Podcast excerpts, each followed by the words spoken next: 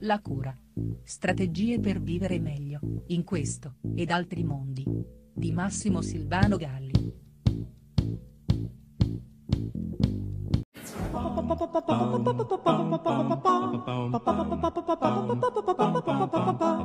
Per quanto possa essere scontato, mai come adesso vale proprio la pena ricordarlo. La parola crisi, che ci giunge dal greco, non restituisce esclusivamente il senso di tragedia a cui siamo abituati. La crisi ci pone invece sempre davanti a un bivio, obbligandoci a compiere una scelta. Dal greco crisis, scelta appunto, permanere nella condizione attuale o produrre un cambiamento. Insomma, osservata col periscopio di chi riesce a vedere il bicchiere sempre mezzo pieno, la crisi è da accogliere come un evento positivo, capace di riaprire uno spiraglio di futuro, quel sentiero che ci appare all'improvviso davanti al nostro sguardo e, per quanto spaventevole, manifesta la speranza di qualcosa di migliore.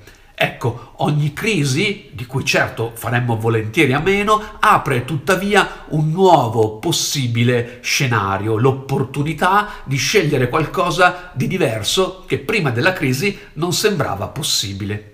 E non è quello che sta accadendo attorno a noi, se proviamo a uscire dalla conta dei morti e dalla legittima paura. Gente che fino a ieri si scannava alle riunioni di condominio per decidere il colore di una grondaia e adesso invece canta all'unisono, lanciandosi baci dai reciproci balconi, vicini di casa praticamente sconosciuti che si prestano al soccorso dei più fragili e dei più deboli. Dove erano fino a ieri, ma soprattutto dove saranno domani? Non è per caso un mondo migliore, quello che nemmeno tanto timidamente appare tra le pieghe di questa emergenza. Ciò detto, non è solo il senso di comunità solidale che vale la pena sottolineare. Ci sono tanti cambiamenti in atto che, per quanto ora forzati dall'emergenza, dovremmo poi tenere in grande considerazione. E invece altri cambiamenti da poter immaginare, sperimentare a fronte degli stimoli che ci giungono. Penso ovviamente, per quel che riguarda la mia professione, a tutto ciò che concerne le relazioni interpersonali, in particolare a quel che sta accadendo nei tre grandi ambiti in cui le relazioni si raggrumano: